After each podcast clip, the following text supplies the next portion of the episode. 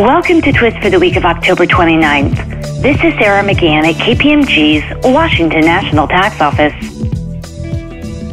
Recently, the Massachusetts Appellate Tax Board addressed whether the Indiana Utility Receipts Tax, or URT, is an income tax required to be added back in computing Massachusetts corporate excise. Under Massachusetts law, taxpayers must add back taxes measured on or by income, franchise taxes measured by net income, franchise taxes for the privilege of doing business, and capital stock taxes imposed by any state. In computing their corporate excise liability, the taxpayers added back the Indiana adjusted gross income tax, but not the URT. The primary issue before the board was whether the URT was a tax required to be added back. The Indiana URT statute imposes an income tax known as the URT on taxable gross receipts.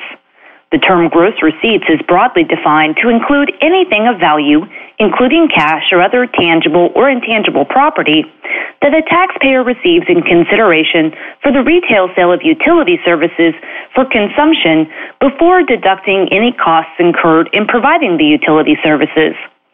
The term taxable gross receipts generally means all gross receipts not exempt from tax, less all allowable deductions. The board noted at the outset that the label given to the tax by the Indiana statute, that it was an income tax, was not controlling of the issue.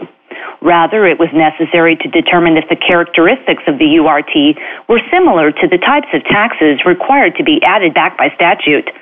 The board concluded that although the URT had some characteristics of a transaction tax, such as an exemption for occasional sales and an exemption for U.S. government transactions, it was more akin to the types of taxes that were not deductible.